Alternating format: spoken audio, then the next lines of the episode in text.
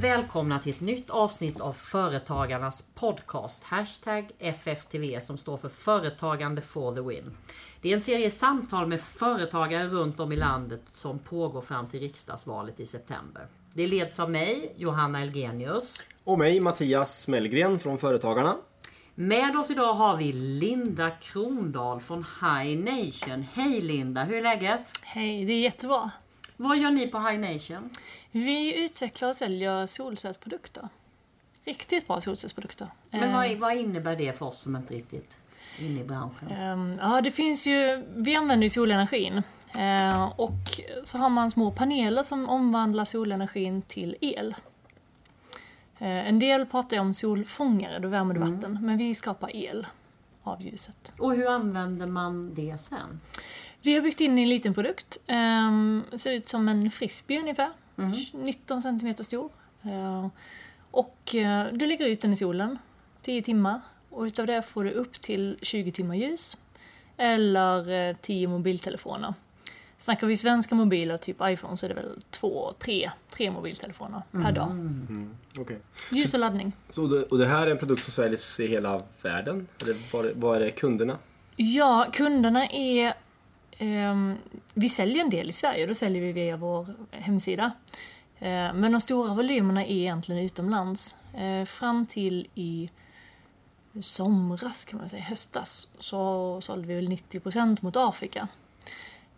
Och sen fick vi en större order från Indien, så att nu har Indien faktiskt poppat upp i toppen här.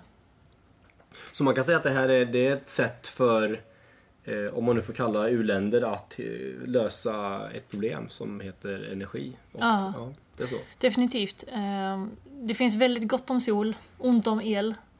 Eh, Och nu för tiden väldigt mycket mobiltelefoner som behöver laddas. Men vad jag förstår från dig Linda, är inte du bara, du driver inte bara försäljningen med detta. Du har eh, varit med och tagit fram den här produkten också, stämmer det? Jag har varit med och grund, eller jag har grundat företaget Ja. till och med en gång i tiden. Eh, 2008 grundade jag aktiebolaget. Eh, och sen har jag och min kollega och, och delägare nu, Kristina Linhardt, kört sen, sen dess tillsammans. Och vi kan ju inte allt. Vi har ju köpt in tjänsterna, vi behöver det. Men vi har ju, vi gör väldigt mycket själva. Eller hittar samarbeten. Men var det, var, det, var det självklart för dig att starta företag?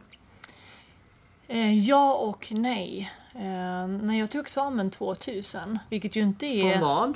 Från eh, civilingenjörsutbildning i Lund. Mm. Eh, Och jag läste en specialutbildning så jag läste tillsammans med ekonomerna i två och ett halvt år Mm. och lite längre än normal utbildning. Eh, Då var det absolut inte självklart att- starta företag. Eh, Det låter ju nu för tiden som att det skulle vara en evighet sen men det var ju ingen som pratade entreprenörskap på den tiden. Så att vi gick nog i princip alla rakt in i fasta anställningar. Eh, Däremot så hade jag och en gammal kompis startat aktiebolag medan vi pluggade. Mer som en liten hobby. Eh, Så att när jag kände att det var dags att göra något nytt så, så var det eget företag som gällde. Vad gjorde ni då i det aktiebolaget under studietiden? Då, gjorde, då plockade vi bara ut russin och gjorde roliga saker. Ehm, vi eh, var med i lite tävlingar. Vi vann faktiskt en tävling för Stockholms stad om sophantering, visionär sophantering. Ehm, vi jobb, gjorde ett litet jobb på Tekniska museet här i Stockholm. Ja, men vi kunde ta som uppdrag helt enkelt. Konsultföretag. Ja, precis. Men det Men- låter som att ni, alltså det här med, med so- socialt ansvar och ta, hand, ta, ta och lösa samhällsutmaningar har alltid varit en röd tråd i, i, i det du har gjort. Ja, om man tänker på sophanteringen där så blir det ju det. Ehm, men när vi drog igång High Nation, eller jag drog igång High Nation, då hade vi egentligen, då var det nästan mer miljövinkeln som jag var intresserad av. Eh, jag vet jag satt och, och lekte med solceller på balkongen när jag flyttade in dem i skuggan och flyttade ut dem i solen och så kunde jag direkt se hur fläkten startade eller stängde. Och det, jag tycker fortfarande solceller är ganska magiskt. Det är inga rörliga delar, inget som förbrukas, inget bränsle förutom solen. Eh, och jag tyckte att det använder vi fortfarande till Sverige så mycket. Vi har väldigt mycket sol på sommaren. Så att, eh, min tanke var egentligen friluftsvärlden från början. Jag är ju gammal scout, så att eh, då satt man i tältet och försökte rigga upp eh, ficklampan så man kunde spela kort. Eh, och på den tiden hade man inte mobiltelefon, men både ljus och laddning. Man är ute när det är soligt, så att, eh, det finns ju där. Så att eh, det var först efter ja, ett år kanske som vi började snegla mot Afrika. Och när vi väl hade gjort det så eh, fanns det ingen väg tillbaka. Hur kom det sig att det blev Afrika? Det var en, eh, en pojkvän till en vän som hade jobbat i Uganda. Som eh, kom hem och sa att eh, glöm inte bort hela, hela afrikanska kontinenten i princip, eller det man kallar Sub-Sahara då, nedanför Sahara. Det finns ingen el, de har otroligt mycket sol. Eh, folk använder fotogen för belysning. Och då mobiltelefoner som jag sa. Det är en väldigt stor andel av befolkningen har en mobiltelefon och man betalar väldigt mycket pengar för att ladda den. Eller går flera mil för att ladda.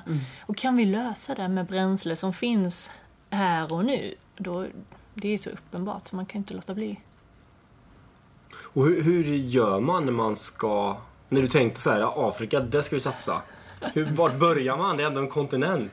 Vad är första steget? Där dök konsulten i mig upp faktiskt. För det första, det som händer det är att folk säger du är helt tokig, det går ju inte, den är alldeles för dyr. Eh, och det sa ju jag med. Men om man struntar i, i den, det problemet. Då gjorde jag helt enkelt så att jag upp med ett Excelblad, upp med Afrikas länder. Och började tänka, okej, vilka, vad ska vi... Jag hade ju aldrig varit i Afrika då. Var ska vi resa på första liksom, rekognoseringsresan? Så upp, med länderna och så kolumner för varje, okej, var... Eh, det finns mycket index man kan gå på. Eh, korruptionsindex, Ease of doing business index. Eh, du kan ta bort de länderna som UD avreder, avre, vad heter det? Avråder dig från att resa till. Eh, jag tog, markerade upp språk. Jag tyckte det var enklast att börja med ett land där man pratar engelska. Bort, och sen så la jag förstås in elektrifieringsgraden. Många av de nordliga länderna har väldigt, eller relativt bra elektrifierat. behöver vi inte ta dem. Vi kollade på B, BNP, så att man tjänade något sånär bra med pengar. Ehm, ja, vi gick igenom en massa parametrar. Eh, och sållade bort efterhand. Tog bort de som var för små, som vissa öländer som finns. Tog bort de som var för stora.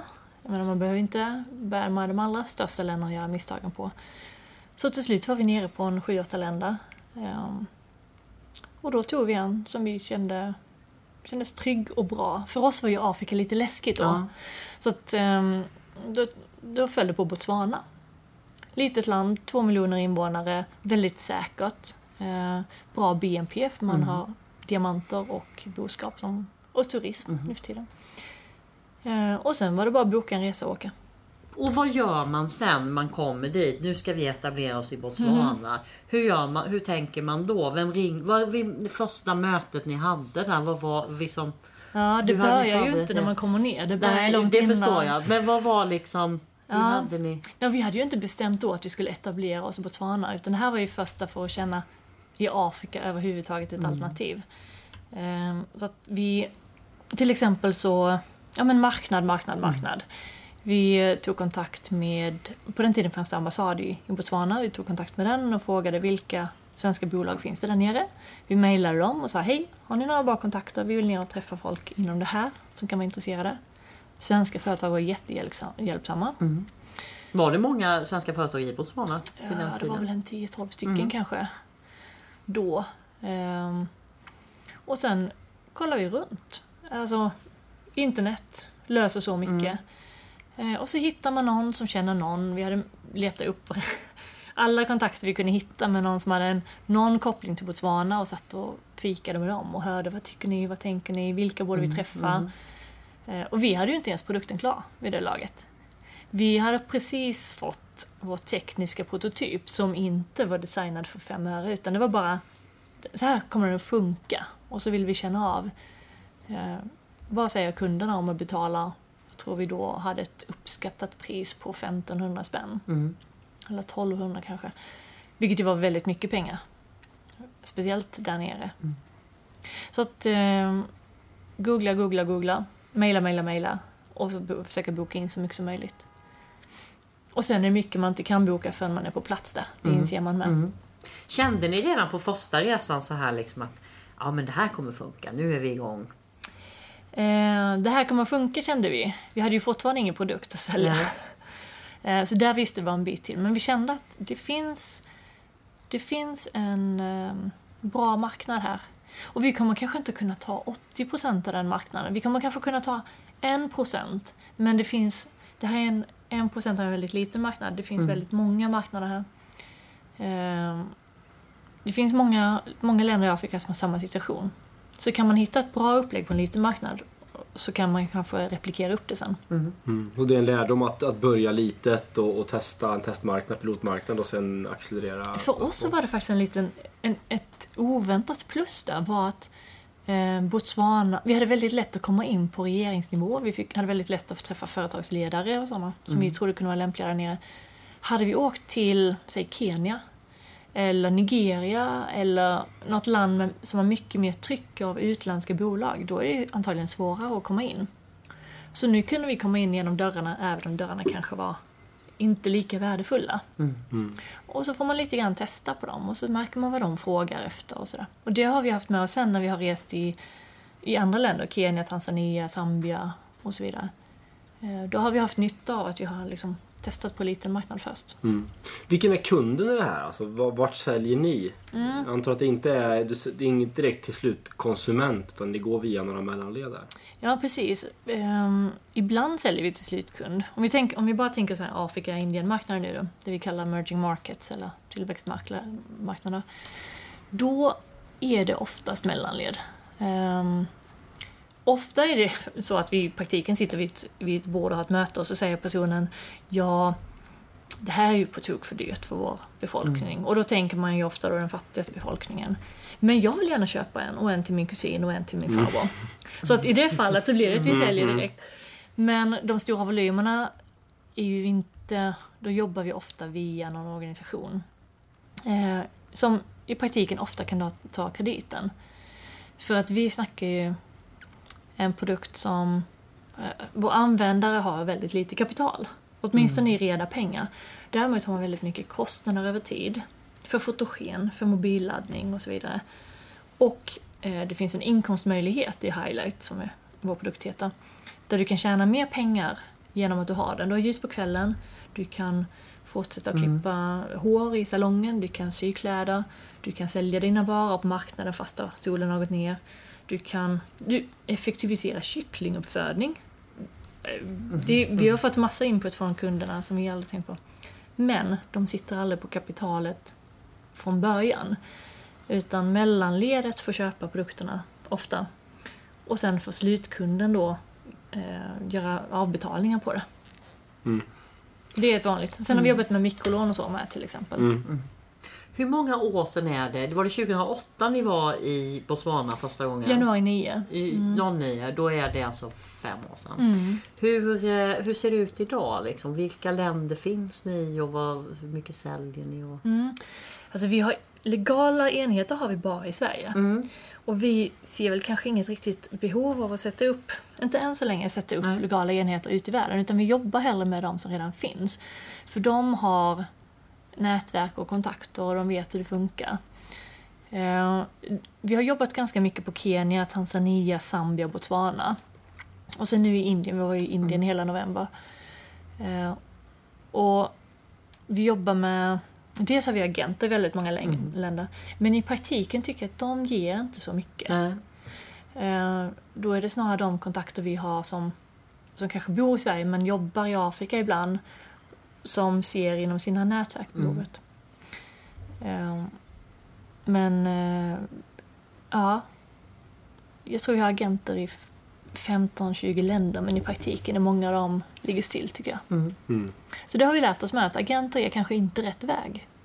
Utan hellre, vi lägger mycket mer kraft idag på att hitta de här samarbetena som tar väldigt lång tid att få fram. Eh, vårt samarbete med en organisation i Kenya diskuterades i två år innan, det, innan vi hade första mötet på plats i Kenya. Vilken typ av organisation är det då som ni samverkar med? Då är det en NGO Mm. alltså, eh, som är väl etablerad både här och där. Eh, och de har ju egentligen satt oss i kontakt med den som blir kunden i det här fallet då, de som kan köpa in en stor volym. Mm. Eh, I detta fall handlar det om ett mejeri där mejeriet då har, har, har de 15 000 mjölkbönder kanske. Och vi har flera mejerier som ligger någonstans där mellan 10 och 20 000 bönder som bor på landsbygden. Då kan mejeriet köpa in säg 2 000 highlights. Och då får de ju mycket bättre pris och mycket mindre administration för oss och så. Så vi kan ge ett bra pris. Och sen kan deras bönder få ut en highlight. Mjölka tidigare på morgonen, vilket betyder att bonden eh, de, de får fram mjölken till mejeriet innan den surnar. Och det hade vi aldrig kommit på. Det här är en, organisation, en person i organisationen kommit till oss med. Ehm, mjölkar du och har fotogen på, alltså fotogenlampan på, får du lite, lite fotogen i mjölken så är hela mjölken förstörd. Eh, och blandar du ihop den på insamlingspunkten, då har du förstört hela den dosen mjölk. Vilket betyder att då får inte bonden betalt och du riskerar att smitta resten av kedjan fram till mejeriet. Så att tack vare det så tjänar bonden mer. Eh, mejeriet får bättre utnyttjande av sin produktion. Så att alla, det är verkligen win-win. Och då kan man göra avdrag, alltså delbetalningarna på highlighten, då dras det av på mjölkbetalningen. Eh, vilket är till nytta för alla parter.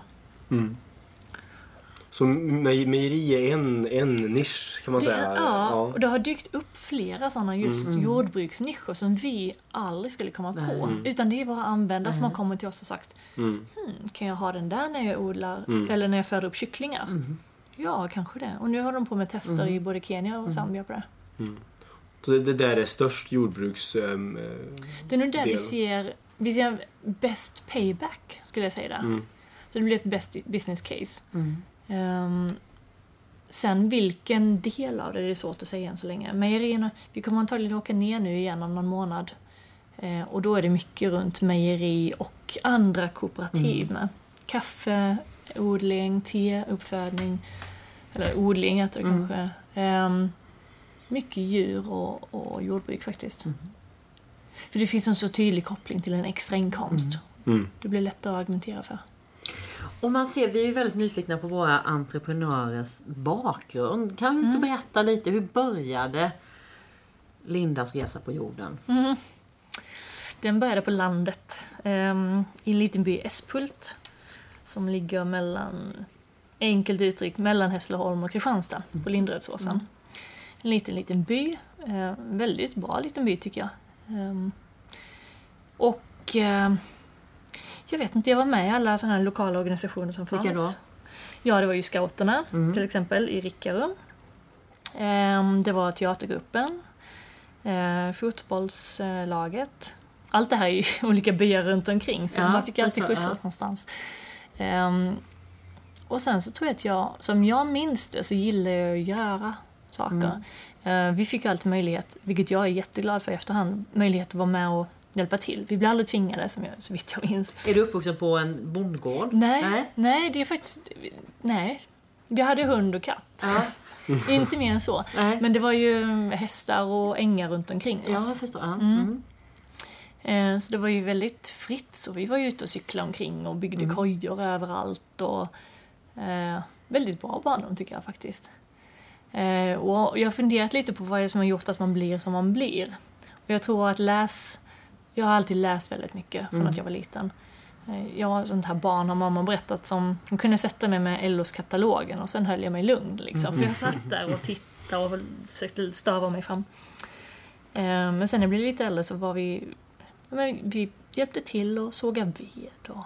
Det låter så här ur, urgammalt men vi gillar att vara med och hjälpa till och göra saker. Och vi fick. Eh, Jag, får man inte vara med och testa och göra fel så tror jag att då tappar man väldigt mycket där. Mm. Vad, vad tar du med dig från den här uppväxten från landsbygden och, och allt det du beskriver i, in i företagandet idag? Vilken nytta har du haft av, av allt det här? Jag tror att man... ehm, Ja, men att man, man märker att man kan göra saker själv. Och sen när man märker att ah, men jag kan inte allting här, nej men då frågar jag någon om hjälp. Ehm, jag har ju köpt en sommarstuga nere i Espult nu för några år sedan. Och jag har ju... Det är en väldigt bra balans dessutom mot Stockholm, för där kan jag sitta och göra fysiskt saker. Och ja, blir det fel, ja men då gör jag väl om det. Eller så testar man en annan väg, eller så var det kanske ett helt nytt bra sätt att göra det. Ehm, jag vet inte, lite can-do-attityd tror jag. Är ni många generationer kom från landet? Vad jobbade dina föräldrar med? Min mamma var, eh, hon hade dagbarn när jag var liten. Så hon var ju hemma väldigt mycket då. Eh, och sen jobbade hon som bibliotekarie.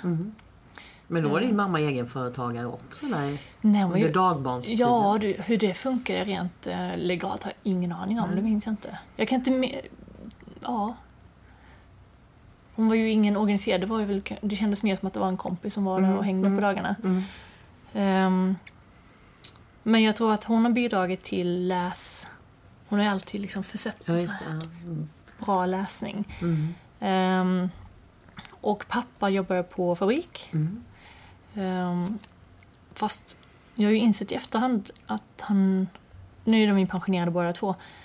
Ehm, det var inte den klassiska stå vid löpande band utan han fick hålla på och klura och bygga och han har byggt väldigt mycket saker själv. Och det tror jag med att jag har fått med mig någonstans. Sitta och klura lite. Han, har byggt, han byggde en solfångare i början på 90-talet. Mm. Och då pratar man inte mycket om solenergi. Eh, och han gör inte det för att det är miljövänligt utan för att hm, då slipper jag elda i pannan sommartid. Just det, ja. Väldigt liksom nyttan. Problemlöst. Ja, nytta att lösa ett vardagsproblem. Ja, och som du själv egentligen, fast på en annan, Ja, i en annan nivå. Så. ja. Och det har säkert kommit mycket hemifrån fast man ser det inte förrän Nej. i efterhand. Nej. Vad, vad är din, eh, din största drivkraft i livet? Du pratar mycket om samhällsengagemang och liksom lösa problem och så. här, Men vad, vad, är, vad driver Linda? Jag vet inte. Ja, men vi har... Vi, eller jag, har... Det, det finns en bok som kom ut ungefär när vi startade som hette eh, Rädda världen och tjäna pengar. Och det tycker jag är en ganska bra sammanfattning. Eh, jag har lite svårt att tro på folk som säger att de gör saker och inte vill tjäna pengar. Eh, för trots allt är det väldigt skönt att kunna betala hyran utan att ligga sömnlös. Eh, däremot så kanske man inte vill gå över lik för att tjäna pengar. Eh, och när jag tog steget, det är med en sån här ganska bra sak som jag känner i efterhand, som jag har kunnat luta mig på när man tvekar och tvivlar. När jag hoppade av min anställning som jag hade innan, eh, hade jag verkligen ingen aning vad jag skulle göra. Och när, berätta, vad var, det var då innan du startade företaget? Mm, det var hösten 2007. Mm. Då hade jag jobbat på ett konsultbolag i ja, 7-8 år. Jätte- I Stockholm? I? Stockholm. Mm. Mm. Jag flyttade upp när jag... Så jag hade varit på samma ställe från att Mm. jag tog examen till då. Jättebra företag, superba kollegor, men jag kände ändå att det var väldigt lätt att kunna stanna kvar där till man pensionerades. Mm. Och då hade man tjänat otroligt mycket pengar och väldigt spännande liv och kunde resa och så. Men jag kände att jag, min största rädsla var att jag skulle bli gammal och inte ha vågat. Mm. Eh, att ligga där på sjuksängen och känna att, ja men tänk, undrar vad mitt liv hade blivit av om jag hade vågat. För om, om jag skulle stanna kvar i anställningen då kunde jag se, det var en motorväg raka vägen fram. Jag kunde liksom se hela vägen till mål och visste vad det skulle vara. Inget obekvämt, väldigt trevligt, men inte så mycket äventyr kanske. Eh, så då tog jag tjänstledigt utan liksom att, jag hade ingen aning om att jag skulle jobba med solceller. Ingen aning om att jag skulle jobba med Afrika, utan det var verkligen helt mentalt kändes det som att jag satt på Everest och kunde se 360 grader. Nu är, det, nu är det mitt val helt och hållet. Nu väljer jag vart jag ska gå. Och jag får inte ha bråttom. För det är så lätt att trilla in i någonting som är bekvämt. Och eh, ja, då kanske man inte har tänkt efter liksom. Mm. Så det jag gjorde då var faktiskt en lista som var en väldigt viktig lista för mig. Där jag skrev ner vad som var viktigt för mig. Eh, där rädda pengar, eller eh, rädda världen var en sak. Och tjäna pengar var en annan. Ja, rädda världen kanske jag inte uttryckte det som, men jag ville göra någonting som jag kunde sova gott om natten. Eh, jag ville kunna resa i jobbet, jag ville kunna fatta mina egna beslut. Innan hade jag jobbat i en stor organisation med 100 000 anställda, 150 000. Var det ett beslut uppifrån så ja, det var bara att genomföra det. Och jag tror jag hade totalt 12-13 punkter på den här listan. Och sen tvingade jag mig att sitta och ranka dem. Är resa viktigare än att få fatta beslut? Alltså, hela vägen ner. Nästan lite överdrivet, men det var väldigt bra. För nästa steg var att, okej, nu vet jag vad jag vill uppnå. Men jag har ingen aning om vad jag ska göra. Så nästa steg var, okej, vilken... Vad ska jag göra då? Vad ska jag göra för, för att uppnå de här sakerna? Och jag satt och spånade så vilt jag kunde. Allt från... Ja, ni vet, ibland kan man få någon känsla att skulle det inte vara mysigt att ha ett café? Just det. Den tror jag alla Det är konkret och Ja. man vet Ja. vad man gör. Man kan se. Man kan se Ja, stå där och baka sockerkakor Ja. och Ehm, och jag bakade väldigt mycket när jag var ung så att det kanske var någonstans dök upp. Till, jag vet inte, jag försökte göra en, så brett, en lista på kanske tio olika grejer minst. Och sen började jag checka av mot den här kravlistan jag hade. Okej, om jag skulle starta ett café, kommer jag tjäna mycket pengar? Mm, nej, det kommer jag inte göra. Får jag resa jobbet? Nej. Nej. Får jag eh, ja, göra världen bättre? Jag kommer, ja, om jag gör ett fantastiskt café kanske folk mår bra. Men du, jag kände att det, det prickar inte av. Så att, eh, och då dök solceller upp, eller solenergi. Och där kände jag att jag kunde pricka av väldigt många. Så att då kände jag, Men hade du sysslat med det i din, dina studier tidigare? Du måste ju på något vis ha tänkt, eller var det pappas eh, ombyggnad som någonstans låg i bakhuvudet och spökade så att du visste att det var möjligt? Eller ja. hur? Jag vet inte, jag tror att pappas solfångare låg i bakhuvudet. Men jag hade säkert, alltså jag kunde ju inte mycket om solceller då. När vi pluggade så var det inte så mycket, utan jag läste in mig efteråt på det där. När jag väl hade, kände att det här är coolt, här kan vi göra något. Och då började jag kolla vad finns det på marknaden. Det kanske finns jättebra saker. Och då tyckte jag att det jag hittade var, om man inte kunde läsa en teknisk spes så var de väldigt bra. Om du bara läser reklamen. Men om du börjar läsa mellan raderna och se att jaha, jag kan ladda min mobil men jag behöver ungefär 80 timmar sol för att kunna ladda min telefon. Nej, det kommer inte funka i Sverige. Så att ehm, då tänkte jag man måste kunna göra något bättre. Och målet var aldrig att den skulle vara billig men den skulle vara bra. Riktigt bra. Ehm, och det har vi hållit kvar nu. Det är därför den är relativt sett dyr om du jämför med billiga produkter på stan. Så unikiteten i produkten är egentligen eh, den tekniska delen, att den är så effektiv. effektiv och lättanvänd. Vi har ju alltid ett. Eh, många produkter jag har sett, då har man kanske en solcell för sig och sen ska du dra en sladd till batteriet och sen ska du ha ja, lampan kanske separat. Eh, och när du, jag menar som gammal scout då, det, man vill upp med den på ryggsäcken och så ska den sitta där. Jag vill inte hålla på att dra sladdar. Ska jag ladda min telefon och så har jag tappat bort den där lilla pluppen som passar till min telefon. Och, nej, så det ska vara lätt att använda. Så vi har en knapp. Mm. Och den styr du ljuset med och du styr laddningen med den. Så att, enkel att använda och sen så, den är enkel på utsidan och smart på insidan. Det tror jag är nyckeln. Vad har du för förebilder? Oh. Alltså jag har ingen så här uppenbar förebild. Jag tycker jag plockar lite här och var. Eh, Jag träffar ju nu för tiden ganska mycket företagarkvinnor. Och jag, jag slås varje gång av hur imponerad, imponerande de är. Ehm, inte alltid syns så mycket, men gör fantastiska saker ute i världen. Ehm, och hemma i Sverige för den delen. Ehm, jag har nog inget, inget direkt namn på någon person. Utan det är mer folk som vågar göra sin grej. Som står för vad de vill. Eh, som gör det på ett schysst sätt. Ehm, för det är ju, jag tror att jag har fått så mycket tips och hjälp av folk på vägen. Ehm, och jag försöker ge det tillbaka till folk när de hör av sig och frågar om hjälp eller vill ta en fika för att bolla idéer. Ehm, jag tycker att man vill, man ska vara en reko, reko person liksom.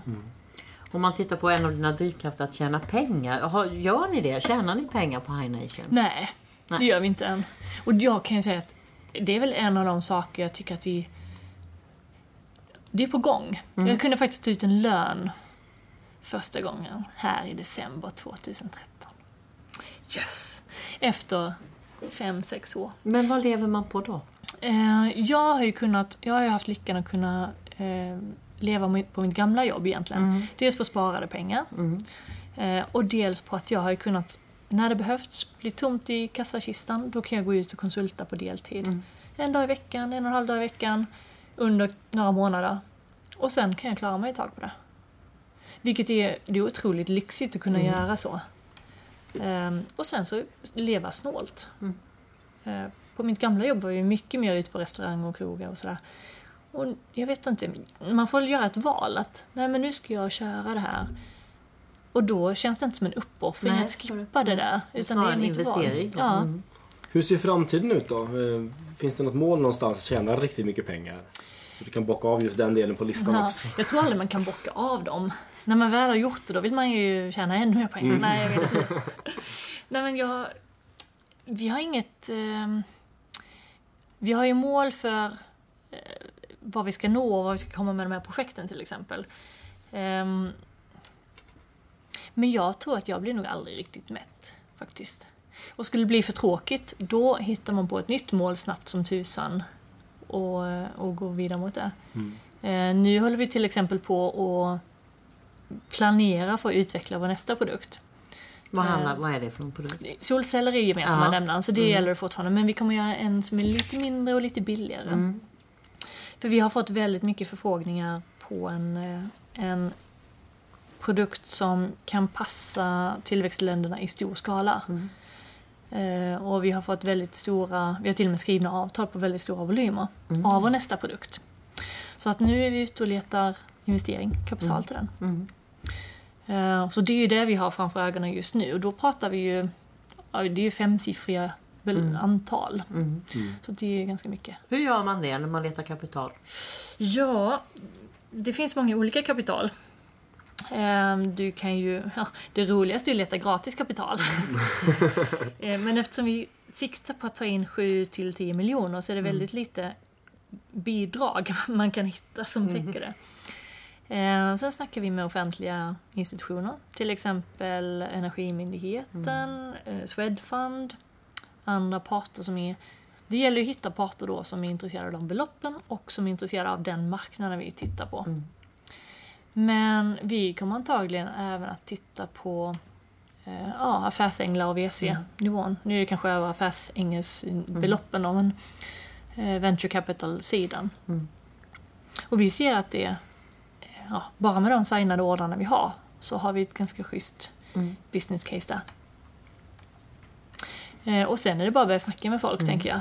Eh, vi har ju haft, vi satt ju hos eh, ja, Connect till exempel, har ju bra verksamhet.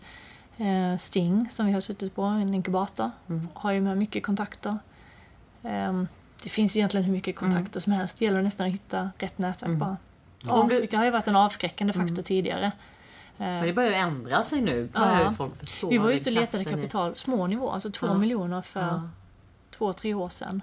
Och så fort vi nämnde ordet Afrika så var det ju oops, nej. Nej. Då var det bekvämare med friluftsektorn. Ja. Men jag tror att det har ändrats sedan dess. Faktiskt. Om man ser på om tio år, vad är High Nation då? Eh, ja, vi är betydligt fler i, än idag. Eh, och då har vi antagligen de här legala enheterna ute i världen. Eh, jag kanske inte är VD längre. Jag kan nästan se fram emot att inte vara VD längre för jag är inte säker på att jag är bäst på det. Eh, däremot så vill jag gärna sitta kvar i styrelsen. Mm. För tycka till, det, det vill jag fortfarande göra. Ehm, jag kan tänka mig, vi har faktiskt börjat spåna lite grann på, väldigt i början på att eh, vi kanske inte bara ska ha ett aktiebolag som det är idag, utan kanske även någon stiftelseform. Eh, för att mycket av det vi gör, även om vi vill att allt ska vara business Mm. eh, så gör vi ganska mycket som är kopplat till att folk ska kunna få utbildning, eh, få mat, få ja, men en, en dräglig livssituation. Och det kan vara bättre att man gör sånt i stiftelseform. Um, men sen ser jag mycket att vi skulle ha, alltså, jag skulle så gärna vilja att vi fick till de här långsiktiga samarbetena med Röda Korset, UNHCR, Rädda Barnen, Hand in Hand. Ja, alla de här som är ute på fältet som, som vi kan se att vi skulle kunna få så mycket mer genomslagskraft så mycket snabbare om vi jobbar tillsammans. Det skulle jag vilja. Eh, Och det är, svåra väg, det är svårt att komma fram de vägarna, tyvärr. Vi kan ju bara komma med våra argument från vad vi har sett och hur man använder och vilken nytta det gör. Men det gäller ju att andra sidan är med på att köra. Vad är du mest stolt över eh, med din resa hittills med High Nation? Eh, ja... Min otroliga envishet, tror jag. Och kan, alltså, den här can do-attityden. Eh, ända sedan jag drog igång så har jag, jag har ju hört att det är omöjligt. Ehm, och det är ju inte omöjligt. Det tar mycket längre tid och kostar mycket mer pengar än vad jag hade trott att det skulle göra. Men ehm, att vi inte har gett oss. Eh, både jag och min kollega Kristina Linnert då, vi... Alltså man kan ju känna att man jobbar i motvind ganska ofta. Ehm, och att vi orkar ta det för att sen känna att Ja men du Linda, idag fick jag en rapport från den här killen som använt det och han är helt lyrisk över vilken nytta det har gjort. Ehm, de här små exemplen, små Mm. användarexemplen blir jag Mm. väldigt stolt över. Ehm, vi var ju i Indien nu till exempel. Och då är det en by till exempel där äldsta killen, eller mest utbildade killen, han har gått i klass 15 tror jag. Och då tror jag man är, nej klass 10, han är väl 15-16 år. Han har börjat samla, han har en highlight. Han har börjat samla barnen i byn på kvällen. 10-15 barn. Som i ljuset av hans highlight undervisar han dem och hjälper dem med läxorna och så vidare. Och då tycker jag det är så... Då är jag stolt. Mm. Det är häftigt. Och sen hade vi faktiskt en rolig, rolig händelse när vi var nere i Tanzania och testade med massajerna där. Där gjorde vi våra första fälttester hösten 10. Eh, då jobbar vi med eh, Rafael Olemono som är en, en massaj som har varit i Sverige ganska ofta. Jättehäftig massaj. Och en massajhövding som heter Maja Solepello. Och när vi var nere hösten 2010 så berättade Maja Solepello att han skulle få sitt femte barn med sin andra fru. De är ju polygama där nere. Och eh, då berättade han att om det blir en tjej, då skulle hon heta Linda. Ja, Och det är rätt häftigt. Ja. Ehm, Hur det, blev blir, det sen då? det blir en kille. Men då killen som hade satt oss i kontakt med Mm. massajerna, Leif Josefsson, eh, fick då agera eh, det blev Leifs namn istället då. Så nu finns det en Leif Olepello nere på... Så det finns en Ja, massaj som heter Leif Ja. i Afrika. Det är, Ja. Det är häftigt. Ja. Snacka om genomslag. Ja. Du Linda, du eh, fick ju också pris här ganska nyligen. Årets uppfinnarkvinna. Gratulerar för det av Tack. Uppfinnarföreningen. Vad, vad har det betytt för dig? Det, det priset? Det har blivit, dels för jag vill börja skriva uppfinnare på visitkortet, för det har jag inte gjort innan. Eh, och det var en sak som de sa där, att det är ingen som kallar sig uppfinnare. Det är inga kvinnor som kallar sig Nej. Men eh, det var lite kul. Eh, framförallt har det betytt, betytt väldigt mycket PR-mässigt. Mm. Det har blivit otroligt mycket mer uppmärksammat än vad jag hade vågat hoppas på. Det är jag ju jätteglad för, för då får vi en chans att berätta vad vi gör. Mm. Ehm, ja, det är jättehäftigt. Det har varit... eh, ja, men det, för mig, folk som ringer och gratulerar och sådär. Det är, på tisdag ska jag åka till en skola och föreläsa för ungdomar. Allt från lågstadiet till högstadiet om uppfinnare och entreprenörskap Mm. och lite det. Mm. Som företagare så, så brukar det ju all, inte alltid vara liksom raka vägen även om man pla- planerat för det. Det är väl det som kanske är tjusningen med att driva bolag. Eh, men om du ser tillbaka på dina eh, vad säger man, setbacks eller misslyckanden i, i ditt företagande i en positiv bemärkelse. Ja. Vad är det största eh, misslyckandet eller motgången som du har haft hittills? Ehm, ett generellt misslyckande eller motgång tycker jag är att vi fortfarande inte tjänar tillräckligt mycket pengar för att kunna leva på det här. Det tycker jag vi... Ja, men det, det är en tuff marknad, har jag fattat. Ehm, den, den skulle jag vilja att vi fixar ganska snart. Ehm, men sen har det varit flera stycken små på vägen. Ehm, om man tänker på kundsidan Ja, det kanske inte har varit en motgång, men där har jag verkligen kört slalom. Vem, vem ska vara vår kund? Mm. Eh, produkten var ganska låst ganska tidigt, men det är ju så generell produkt så att du kan använda den då på Masai-steppen eller när du är ute och seglar. Och var ska vi lägga kraften? Ehm, och efterhand har vi ju insett att vi kan inte lägga kraften på båda marknader utan nu lägger vi all kraft på ja, Masai-steppen i det här fallet då. Ehm, sen var det klart väldigt tidigt, ett exempel när min eh, dåvarande vän och kollega, vi som skulle starta företaget tillsammans, som hoppade av eh, väldigt tidigt i processen. Ehm, precis när jag hade sagt upp mig från min fasta anställning, våren 2008. Eh, och det var en väldigt intressant upplevelse. I efterhand är jag glad för den. För det betyder ju att jag startade aktiebolaget själv. Mm. Eh, det hade kanske varit svårare om den situationen hade uppstått ett halvår senare. Med allt vad IP och legala rättigheter och sådär. Men eh, det som den gav mig då var att jag fick ifrågasätta varför jag gjorde det här. Um, ville jag göra detta för att det skulle vara kul att göra det tillsammans med henne? Eller gjorde jag det här för att jag själv vill göra det? Uh, och då hittade jag en väldigt bra diskussionspartner i en, en em, uh, eh, Jenny Collén Gustafsson som var på iCube då. Som eh, hon var otroligt bra i diskussionen med att skingra dimmorna. Alltså vad är mitt beslut? Vad är min dåvarande kollegas beslut? Um, hon, hennes beslut på är inte mitt beslut, utan jag har ett eget. Och vad vill jag? Um, och där tror jag att när man väl har gått igenom en sån här liten split, Mm, liten separation. Eh, om man inser att vi inte hade samma bild av vad vi vill göra, då tror jag man står starkare i vad, vad jag vill. Inte vad alla vill, eller vi vill. Det är ju inte helt ovanligt heller. Det är ju flera av dem vi har pratat med som har varit med om liknande eller under någon gång att det inte blir inte så.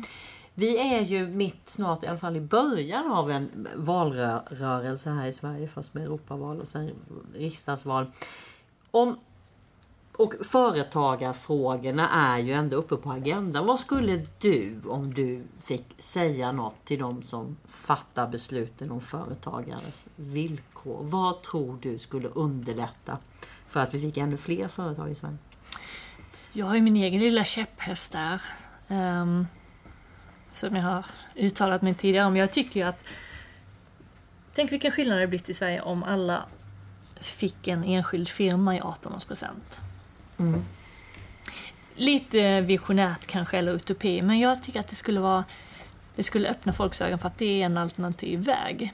Så man förutsatt att alla är företagare men en del av dem tar anställning eller? Ja, men i Ja. princip att man gör det så enkelt så att när du fyller 18 så blir det automatiskt att det finns en, en kolumn till på deklarationen i princip. Att det är förberett för det. För jag tror att många tror att det är krångligare än vad det är. Mm. Sen säger det ju inte att allting ska drivas som enskild firma, men det kanske var ett, ett bra extra steg. Säg att du vill eh, du börjar sälja bullar till bostadsrättsområdet på söndagarna. Eller du, alltså bara få in det här tänket. Du kan göra vad du vill. Och kombinera med ditt vanliga liv. Man måste inte börja, Nej. liksom, man behöver inte börja all in. Utan man kan testa och prova och utan någon större risk. Mm. Du är inne på att man har den enskilda firman är alla medborgare i Sverige och som är över 18 och aktiebolag. Då har man tagit ett steg extra. Aktiebolag blir mycket större Mm. som, det, som det är lagmässigt nu så är det mycket större. Men att, att den enskilda firman hade... Men den finns automatiskt när du är gammal nog att ha en enskild firma. Ehm, att det inte blir så stort steg att jag måste läsa in mig på hur det går till och vad tar jag för risker och hur kan det här påverka. Utan att det är lite mer strömlinjeformat. Mm. Vill jag börja föda upp kaniner när jag är 18, så gör det. Alltså att man börjar tänka business i det stora och det lilla. Och det är ett sätt att prova och när man då blir stor nog, då startar man företaget. Och då smyger man ju in och övergången kanske blir smidigare mellan eh, att vara företagsam till att bli företagare. Just det. Ja. Och jag, tycker, jag tror. Mm. att eh, samhället framöver kommer inte vara så tydligt 100% anställd eller 100% företagare. Utan att man kanske är anställd, Mm. man kanske jobbar 80% eller 100% och man gör någonting man tycker är kul vid sidan Mm. om. Du sa något här som var intressant att när, ni, när du eh, blev färdig med en examen runt millennieskiftet så var det, inget, var det liksom det här med företagande var väldigt ovanligt men att du kände att nu, var det lite, nu är det lite andra vindar. Vad menar du med det? Det är ju väldigt mycket andra vindar. Mm. Ehm, det pratas ju entreprenörskap från dagis känns det som. Eh, vilket kanske är att men det, är det finns väl ingen skada i det. Jag tycker det eh, Vi har ju suttit på vi har haft vår förra lokal på KTH till exempel. Det är väldigt mycket prat om entreprenörskap, entreprenörskapsdagar och, och eh, ja, men, driva eget. Mycket, mycket mer aktiviteter, både redan i skolvärlden men även utanför. Mm. Ehm, mycket mer uppstarts... ehm, alltså inkubatorer, uppstartsnätverk. Eh, säkert kopplat till den digitala världen som har skapats. Den var inte så stor 2000. Ehm, det känns som att det finns alltid med en, en liten vinkel av entreprenörskap Mm. nu för tiden. I allt som görs. Och bara som nu när jag ska ner och tala nästa vecka här på en skola där jag ska vara inspiratörs, inspirationstalare om entreprenörskap och innovationer. Eh, Det är inte bara att man är uppfinnare, utan ska du bli en uppfinnare ska du helst göra något med det och då behöver du ju ha företagsamheten i det. Mm. För uppfinna det är ju 2% och genomföra är 98%. Mm. Eh, Så att även här, alltså lågstadie, mellanstadie, högstadie, pratar man ju om hur ska det här komma ut? Hur ska din uppfinning användas? Vem ska den säljas till? Och så vidare. Jag tycker det, det märks i hela samhället. Ja, spännande. Vad har du för tips då till alla där ute som eh, funderar på lyssnare som vill starta företag eller går i tankarna att starta företag? Vad, vad ska de börja med? Vad är det första, första steget? Mm. Vilka fallgropar finns? Ja, det finns ju hur många som helst. Nej, men jag tror första steget beror lite på vem du är. Om du har en väldigt klar bild av vad du vill göra, eh, då tycker jag du ska testa den idén på folk. Om du vet att du har uppfunnit en sak, eller du har kommit på en process, eller en tjänst, eller vad det än är. Snacka med folk och kolla, finns det en marknad där?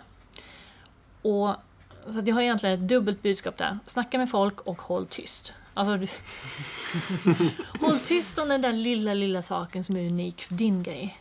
Mm. Men snacka om, alltså prata med kunder, prata med potentiella samarbetspartner, prata med folk. Då, snack, då är vi liksom, du har fortfarande inte investerat pengar, du har investerat din tid. Du lägger din tid på att kolla om idén, finns det någon bärkraft i den? Eh, och sen när du vill börja bli mer konkret, när du känner att det finns något i det, det finns, sen finns det ju många vägar att gå. Antingen kör du din Lone Ranger-grej, sitter på ditt eh, rum, vilket jag inte kan rekommendera alls. Jag tror man ska ut och, ut och träffa folk. Mm. Eh, om du bor på en plats där du har sen nätverksträffar av olika slag. Som här i Stockholm finns det hur mycket som helst. Eh, SUP 46 mm. har ju öppnat här i, bara för ett tag sedan. Gå på ja, men företagsmingel. Eh, man träffar alltid på några stycken som kan vara bra, som kanske har varit i din fas innan. Och inte minst, som jag får mejl av, av folk nu, kontakta dem som du tycker har gjort något bra. De flesta är väldigt öppna för att ta en lunch eller en fika eller en kaffe eller vad som helst och bolla dina idéer. Och allmänt ska man inte vara så rädd för att någon ska sno dem, för att de flesta de flesta som har gjort något har redan alldeles för mycket att göra själv och har redan så många idéer som de inte hinner göra. Så att man får inte vara, hålla för tyst om vad man vill göra. Vi undrar också så här slutligen, vi brukar fråga folk. Om du skulle ha haft ett företag inom något annan sektor, något annat område. Vad tror du du hade drivit företag inom? Mm. Alltså jag tycker det ska vara skalbart. Uh, när jag jobbade innan som konsult, då kunde jag bara sälja 24 timmar om dygnet. Mm. Och helst lite mindre än så, för det, man ska göra något annat med. Um, alltså jag gillar det här att man kan påverka folks liv. Uh, sen kanske... Ja, det är väldigt långt emellan vad man önskar att man kunde göra och, och vad man faktiskt skulle göra i praktiken. Uh, jag tycker nu för tiden finns väldigt mycket så här läxhjälpsgrejer som jag mm. tycker är superbra att det finns. Så kanske kan fånga upp eh, barn och ungdomar som inte, ja, men som inte trivs i det vanliga skolsystemet eller som inte får komma fram till sin rätt där. Så kan man hitta någon annan vinkel. Mm. Eh, så att vi inte tappar bort så mycket bra kompetens för tidigt. Eh, bara för att man inte följer mallen på hur man ska vara. Um, likadant kan jag tycka att det finns mycket mycket kompetens och erfarenheter bland gamla som inte heller mm. tar nytta av. Exakt hur man kan göra ett företag runt det har jag inte klurat på. Men kanske det blir det nästa. Kanske, mm. kanske. Ja. Men sen tycker jag att teknik är häftigt med. Ja, det är svårt. Och sen så har man ju en mm. låda, byrålåda full med idéer som man tycker man skulle göra, stort och smått. Men ähm, det är nästan så man får, man får smälla sig på fingrarna ibland för att inte vilja göra mer saker mm. än vad man hinner med. Fokus är bra med ibland. Det är bra. Stort tack Linda för att du kom hit och pratade med oss. Tack, tack så mycket. mycket. Lycka till. Tack så mycket.